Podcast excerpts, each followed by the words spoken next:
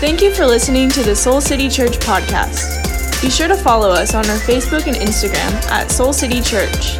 For more information, visit us on our website, soulcitychurch.com. Absolutely. Well, good morning, Soul City Church. How we doing? Wow, pretty good. You sound good. You look great. Believe me, even on this gloomy day.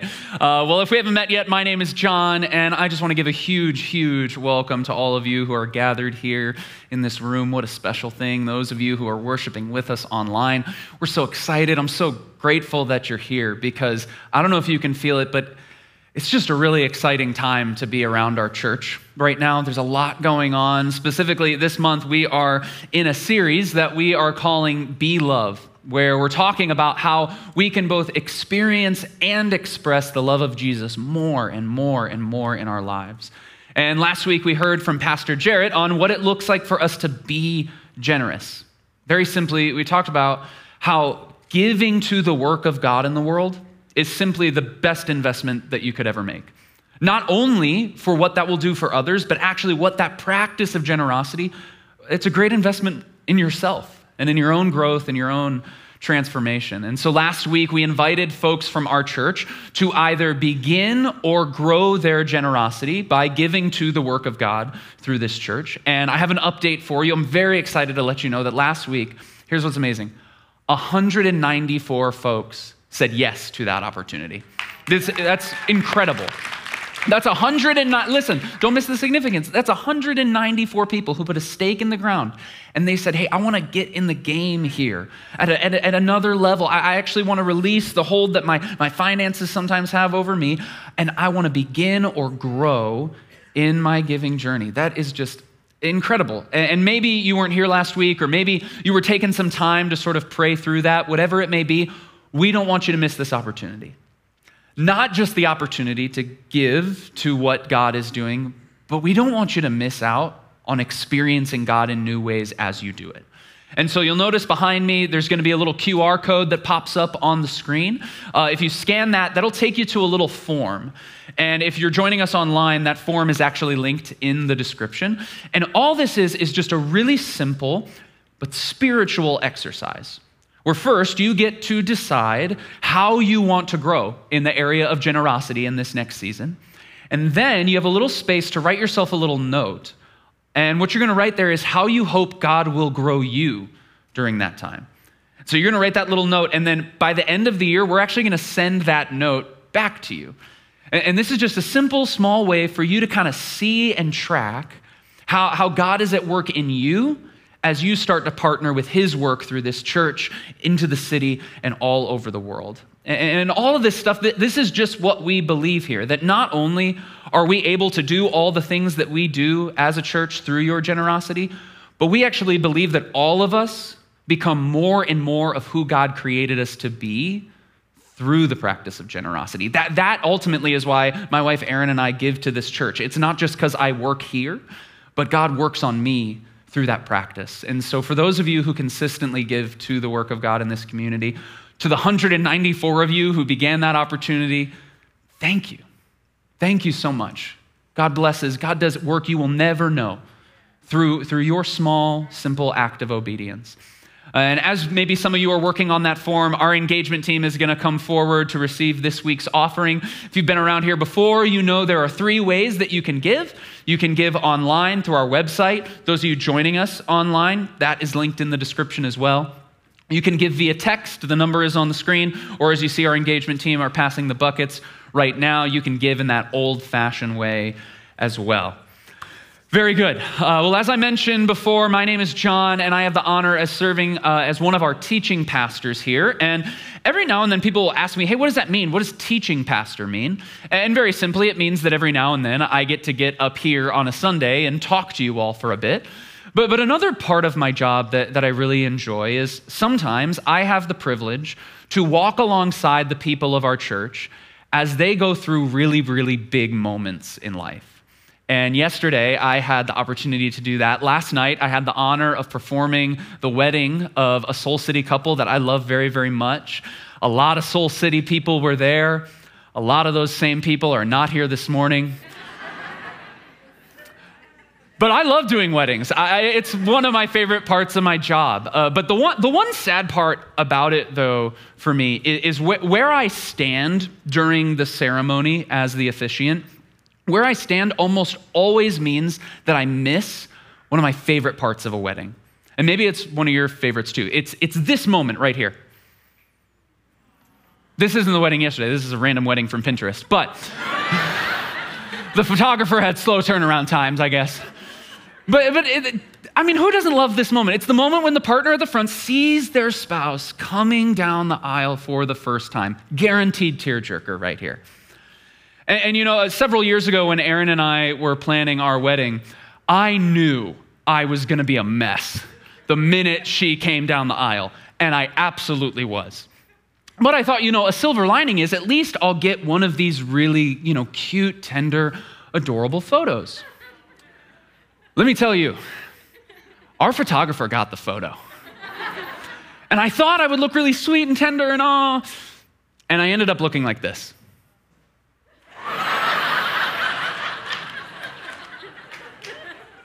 I thought it would be a sweet moment. I thought I would be the next Pinterest groom. But instead, I look like a thirsty vampire. Like, I am genuinely surprised Erin didn't see that face and immediately just turn around and just walk out. have, you ever, have you ever had a moment like this where, where your expectation just didn't really meet with your reality? You ever have one of these moments? Uh, any Pinterest fans out there? Yeah. So, how did your spooky ghost Halloween cupcakes turn out? Not quite like the picture? Yeah? Or maybe sports fans. My, my, beloved Chicago Bulls started their season this week. Expectations are high. And so far, I can't believe it, the reality actually looks pretty good. But we're just so used to a bad reality when it comes to sports here in Chicago. Or, or, or maybe your dating life. Maybe recently you matched with someone on a dating app, and based on their profile, you had tons of expectations for the date. And then you went on the date and the reality was very different. I, I think all of us are, are pretty familiar with this tension because we have lived the last year and a half with COVID. Do you remember in March 2020 when we all expected this to be over by the end of the month? The reality, I guess, has looked very different. But, but what about faith, though? Uh, have, have you ever actually taken a second to really think about what expectations you have for what life with God looks like. If you've been around here for a while, you know that the word that we often use to describe a life with God is the word that Pat was talking about earlier transformation. Our mission here at Soul City, we say it all the time, is to lead people into a transforming relationship with Jesus. But, but when you hear me or Jeannie or anyone say that phrase week after week, I wonder what picture that creates for you in your head. Really, the question I want to ask, and I, I want you to ask yourself this morning, is what is your expectation of transformation? Like, what does transformation look like in real life? If I'm going to enter into this relationship with Jesus, what is that really going to mean for me? What, what, exactly am I signing up for here? And unfortunately, the church, specifically in America, has historically done a pretty terrible job of setting people's expectations for what life with God actually looks like.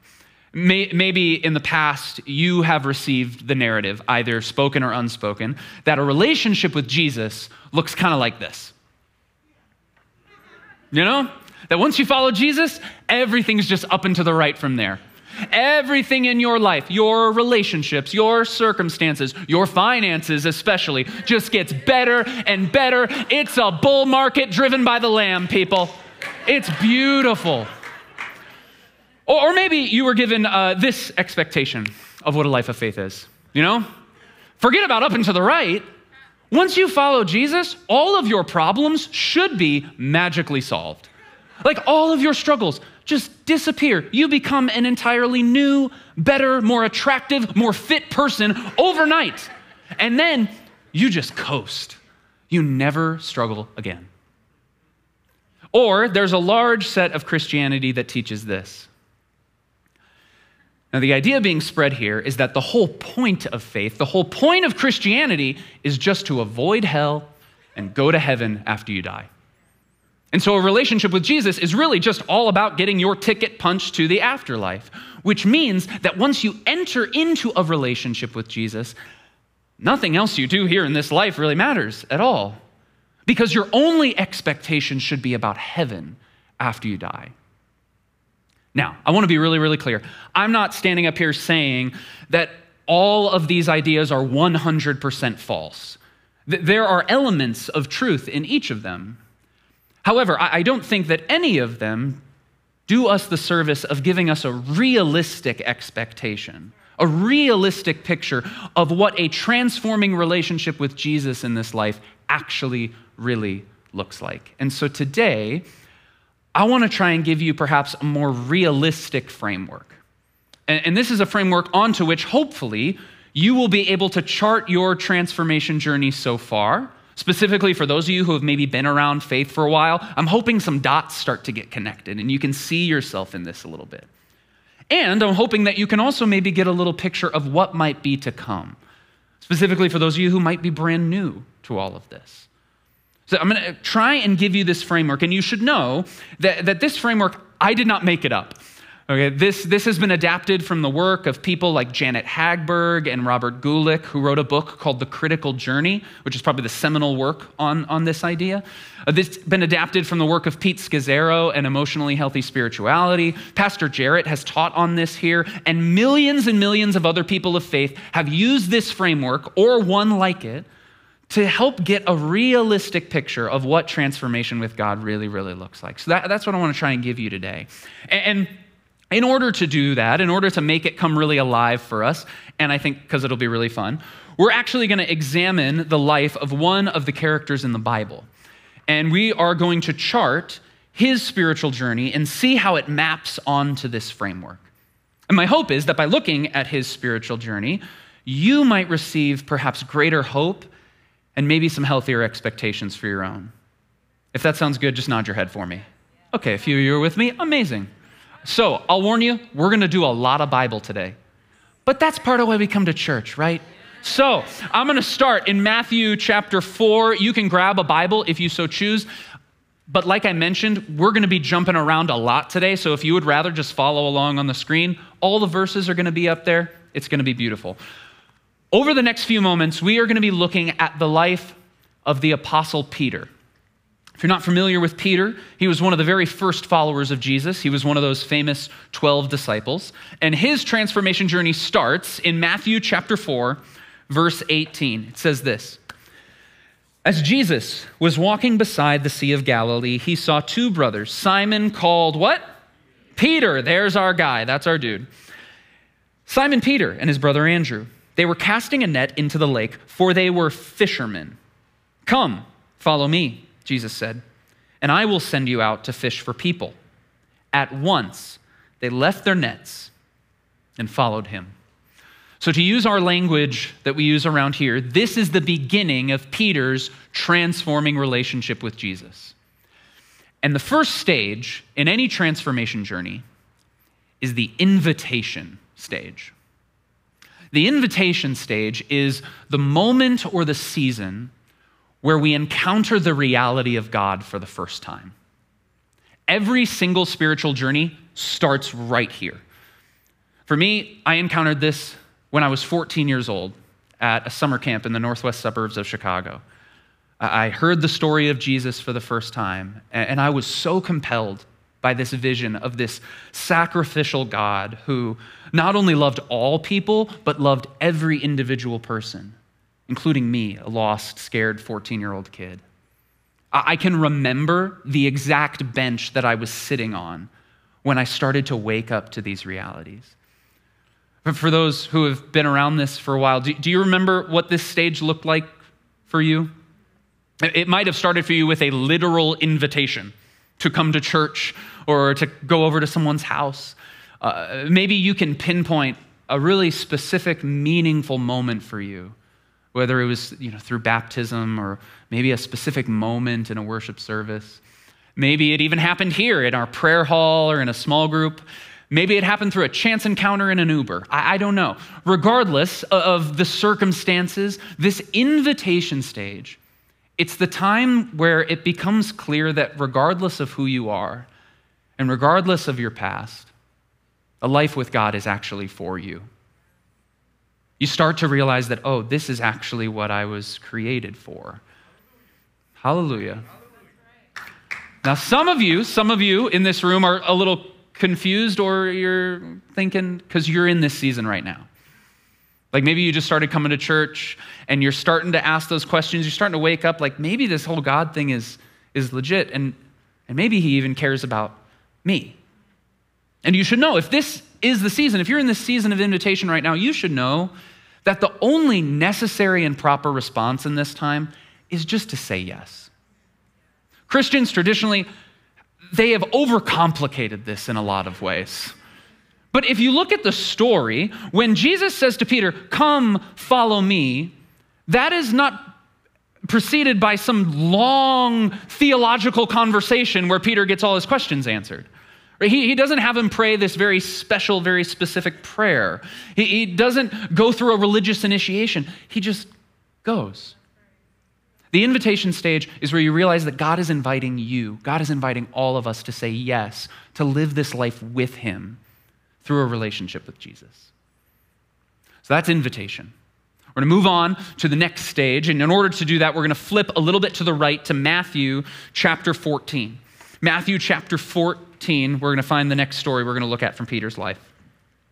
Verse 22 Immediately, Jesus made the disciples get into the boat and go on ahead of him to the other side while he dismissed the crowd. After he had dismissed them, he went up on a mountainside by himself to pray. Later that night, he was there alone, and the boat that the disciples were on was already a considerable distance from land, buffeted by the waves because the wind was against it. Shortly before dawn, Jesus went out to them walking on the lake. When the disciples saw him walking on the lake, they were terrified. It's a ghost, they said, and cried out in fear. But Jesus immediately said to them, Take courage, it is I, don't be afraid. Lord, if it's you, who replied? Peter, there he is again. Lord, if it's you, tell me to come to you on the water. Come, he said. Then Peter got down out of the boat and walked on the water and came toward Jesus.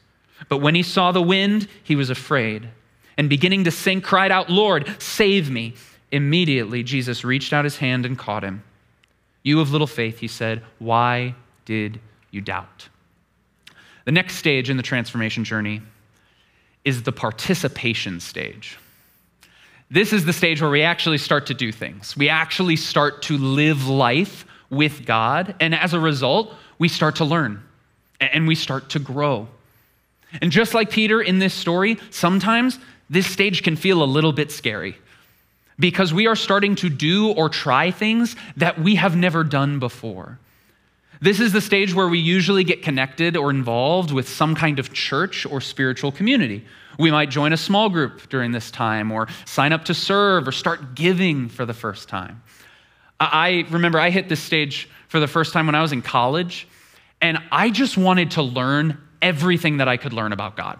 I read every book I could find. I was constantly listening to sermons every day. I did that Bible in a year reading plan, and I actually finished the first four months of it. Like, I, was like an information sponge. That, that's kind of what we're like in this stage. The participation stage, it might be the stage that feels the most like growth. And, and that can be really exciting for us. But also, you should know that in a stage that's filled with a lot of activity, it can be really easy during this stage to start to define our faith by what we do. Or we start to define our whole relationship with God by how much stuff we're doing or how well we're doing those spiritual practices.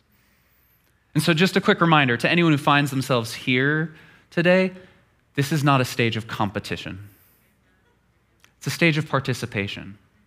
A life with God, it is not about you working for God. It never has been, it never will be. It's simply about continuing to invest in growth with and alongside God. So we have our first two stages invitation, participation. Now we're going to skip ahead a little bit. We're going to go to Luke chapter 22, the Gospel of Luke chapter 22. This story that we're about to read takes place likely several years later. And this is after Jesus has been arrested and as he's being led to, to be tortured and to be put on trial. Luke chapter 22, verse 54, it says this Then, seizing him, meaning seizing Jesus, they led him away and took him into the house of the high priest who followed? Peter. Followed at a distance. And when some there had kindled a fire in the middle of the courtyard and had sat down together, Peter sat down with them. A servant girl saw him seated there in the firelight. She looked closely at him and said, This man, Peter, was with them. But he denied it. Woman, I don't know him, he said. A little later, someone else saw him and said, You also are one of them. Man, I am not, Peter replied. About an hour later, another asserted, Certainly this fellow was with him, for he is a Galilean. Peter replied, Man, I don't know what you're talking about. Just as he was speaking, the rooster crowed. The Lord, meaning Jesus, turned and looked straight at Peter. Then Peter remembered the word the Lord had spoken to him Before the rooster crows today, you will disown me three times. And he went outside, and Peter wept bitterly. The next stage in the transformation journey is the complication stage. This stage is more commonly referred to as the wall. Very simply, this is the stage where our faith gets shaken. For Peter, if you read through the Gospels, what you'll notice is Peter had all these expectations for who Jesus was and what Jesus was about. And none of those expectations included what was currently happening Jesus being arrested, Jesus eventually being killed. This is the stage usually where our expectations of God don't really line up with the reality of our lives. What happens here is sometimes the faith that once felt so safe for us and so secure and so predictable all of a sudden feels foreign to us. It, it feels uncertain. It can kind of feel like our faith is, is fading or drifting away from us. Sometimes we can be brought into this season of complication by something external, like a loss or a death, or perhaps a divorce, or being hurt in or by a church. Other times, it's something internal. Like as we grow with God, our, our questions and our doubts get a little more complicated. And if we don't have a safe space in which to discuss and wrestle with those questions, they'll only get more complicated. Or perhaps we walk through a really difficult season with our mental health, or a time where we're just deep in depression and we lack a community to be and walk with us. I think the reality is for most people, COVID, spiritual or not, has been a collective wall. Our lives have gotten intimately more complicated in every way. And I, I don't think there's a single person in this room who wouldn't raise their hand and say, Yeah, my faith is maybe a little bit more complicated than it was a year and a half ago. COVID has been a collective wall. For me, five years ago, when Erin and I first started attending Soul City, I was in this stage when we showed up. I'd recently had some experiences in my past where I came face to face with just how cruel and, and unkind and unJesus like some Christians can be sometimes. And I'd been really hurt by that. And I remember I was sitting in services at, at the beginning, and I still believed in God, but I was really mad at a lot of the people who said they followed him. And I sat in those first few services just like teetering on whether I should just jump off the boat altogether. That, that's what the wall can feel like. But I also have to tell you this this stage, while it is hard, it is not all bad.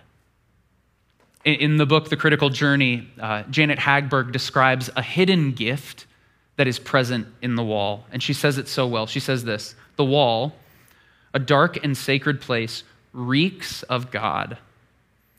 In the wall, we are vulnerable enough to listen to what God says. Once we believe that God is in the midst of the darkness with us, it can be a transforming place. We don't necessarily get cured or erase our pain or become saints, but we learn to embrace our pain. how to stay with it, how to learn what it is trying to teach us, how to look fear in the face and keep moving into it. Listen, I've been around here a minute. I know there are some people in this room today, and your faith has hit the wall. And maybe it took all the strength, all the faith you could muster just to get up on a rainy day and show up and sit in the back, or just to click a link and tune in online. And as someone who has walked through multiple walls in my journey with God, it's not easy. I'm not going to stand up here and sugarcoat it. This stage is hard. And I hope you keep going. I hope you take Hagberg's advice and you move into it. Listen, if you stay in the game long enough with God, the reality is everyone hits the wall. You probably will hit multiple walls. And it doesn't mean that your transformation journey, it doesn't mean that your life with God has to be over. It just means you're in a new stage. And while maybe it is not a stage you would ever choose, I promise you there is something for you in it if you choose to go through it. All right, one more story, one more stage. Are you with me still? Okay, good, good. I thought I would lose you. All right, uh, we're going to turn to John chapter 21. John chapter 21. This story that we're about to read takes place after Peter's denial of Jesus. After Jesus has been killed and he's resurrected from the grave, he returns to Peter, who has gone back to being a fisherman, by the way. And they have this conversation in John 21, verse 15.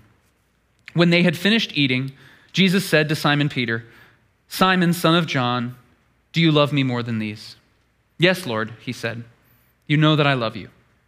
Jesus said, Feed my lambs. Again, Jesus said, Simon, son of John, do you love me? He answered, Yes, Lord, you know that I love you. Jesus said, Take care of my sheep. The third time, Jesus said to him, Simon, son of John, do you love me? Peter was hurt because Jesus asked him the third time, Do you love me? He said, Lord, you know all things. You know that I love you. And in verse 19, it says, Then Jesus said to him, Follow me. This final stage in the transformation journey is the integration stage. Scholars point out that the three questions from Jesus and the three confessions of love from Peter in this passage are meant to be a direct parallel and reversal of Peter's three denials of Jesus that we just read about. And they also point out that Jesus ends this exchange by giving Peter the same exact invitation that he gave him at the start of his journey. In fact, it's likely that they might have even been on the same exact shore, on the same exact beach. And he says, Follow me. The only difference is Peter is not the same man anymore. Peter has grown. Peter has learned. Peter has walked with Jesus. Peter has hit the wall, and now he's choosing to move forward. The integration stage, it's where we carry all the memories of Jesus' invitation. We take all the things we did and learned during participation. We take all the ways that we were challenged, all the ways we grew during complication, and then we integrate all of that. We don't deny any of it, and we move forward with God. What you do is you allow your journey in the past to inform your journey in the future.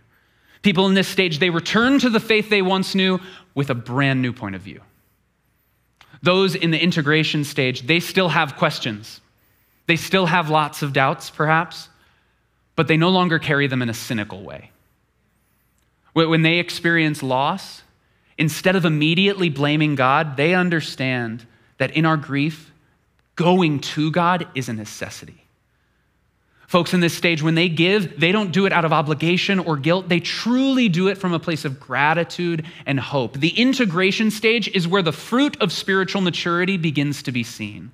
This is where we really start to see evidence of our growth. All the work that God was doing in those first three stages, we start to see the fruit of it. And for those here today who are in this stage, do you want to know what comes next? At some point along the way, you receive another invitation. You go right back to the invitation stage. Only here's the kicker this time, it's a deeper invitation. This time, God invites you to go deeper with Him, into closer relationship, or into greater generosity or into more responsibility. And that deeper invitation, it's going to lead to deeper participation. And you will experience a deeper complication, but on the other side, there's a deeper, more profound integration. And then you go again, and then you go again. And each time God calls you deeper, each time the relationship to Him gets closer, each time the walls might get harder, but your faith gets stronger through it. That is what transformation looks like in real life.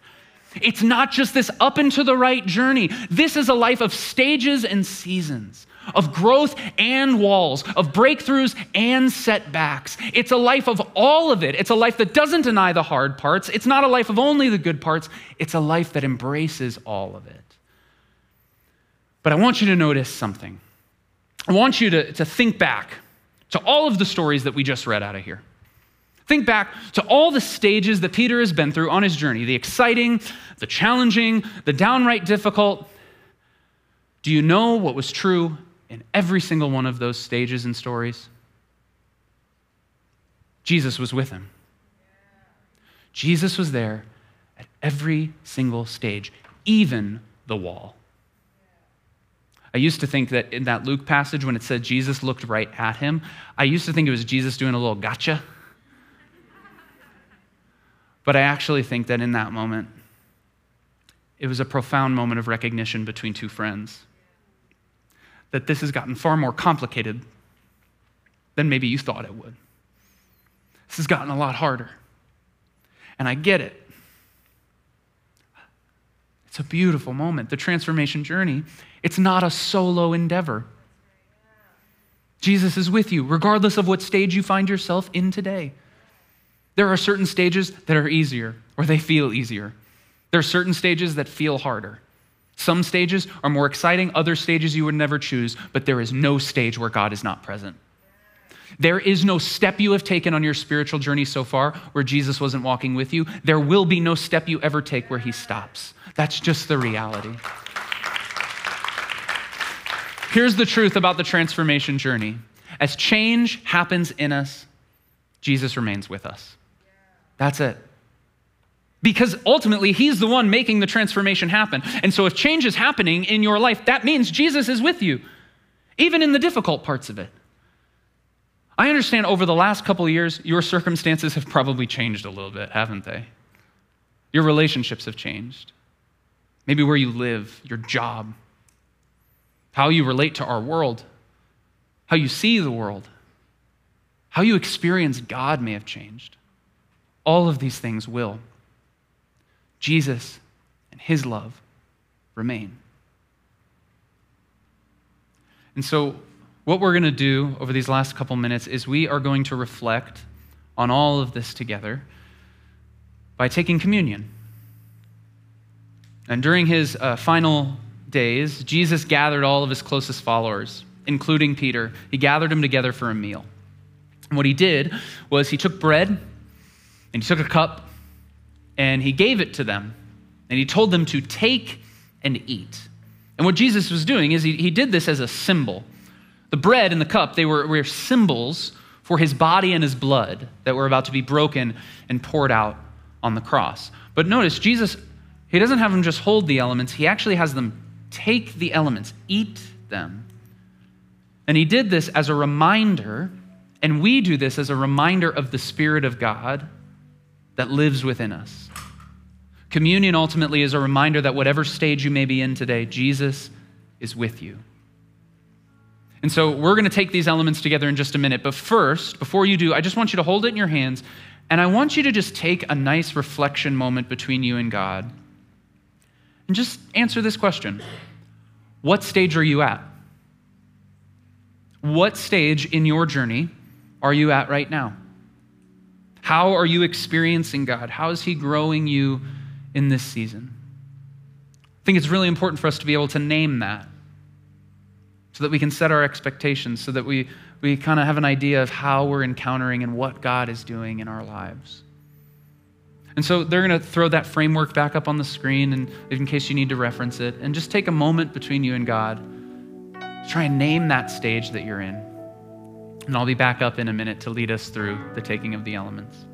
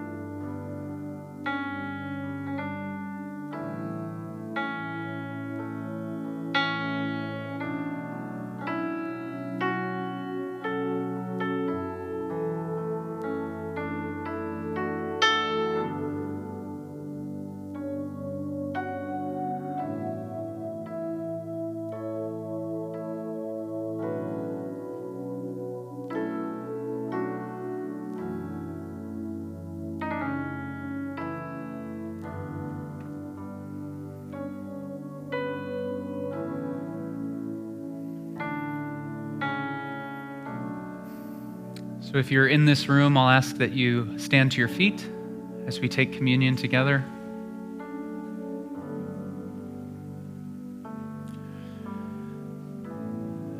So as we hold the bread, regardless of which stage of this journey you find yourself in, as a reminder that Jesus is with you and for you, we take the bread now.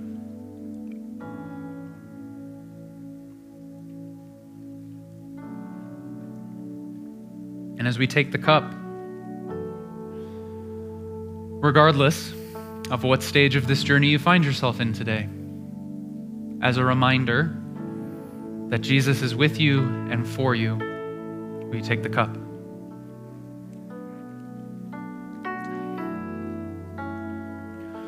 And God, we thank you. We thank you that you are a God of the journey, that you're not a God who denies the difficult realities of life, but you're a God who walks with us through it. Thank you, Jesus, that you walked a spiritual journey as a blueprint. Your followers walked this spiritual journey as a blueprint so that we could see what this life might look like.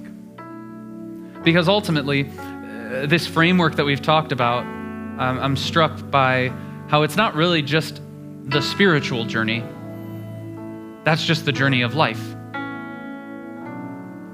It's the highs, it's the lows, it's the heavy things, it's the beautiful things, it's the hard things. That's just life. And so, the beauty and the truth that we declare and that we remember by taking the bread and the cup now is that you are with us in it. And as the song we are about to sing, you are the fire that leads us. You're the fire through the night. I pray specifically for those who are encountering the wall right now. God, who are wondering if they just need to jump ship or find something else. God, would you encourage them that you are there in the midst of their pain, in the midst of their questions, in the midst of their anger? Would they bring that to you, God? And God, I pray a blessing over every single person in every single stage. Would we encounter you and would we declare here and now that we are moving forward in faith, knowing and believing that you are guiding us the entire way? We love you, Lord, and we pray this in your name. Amen.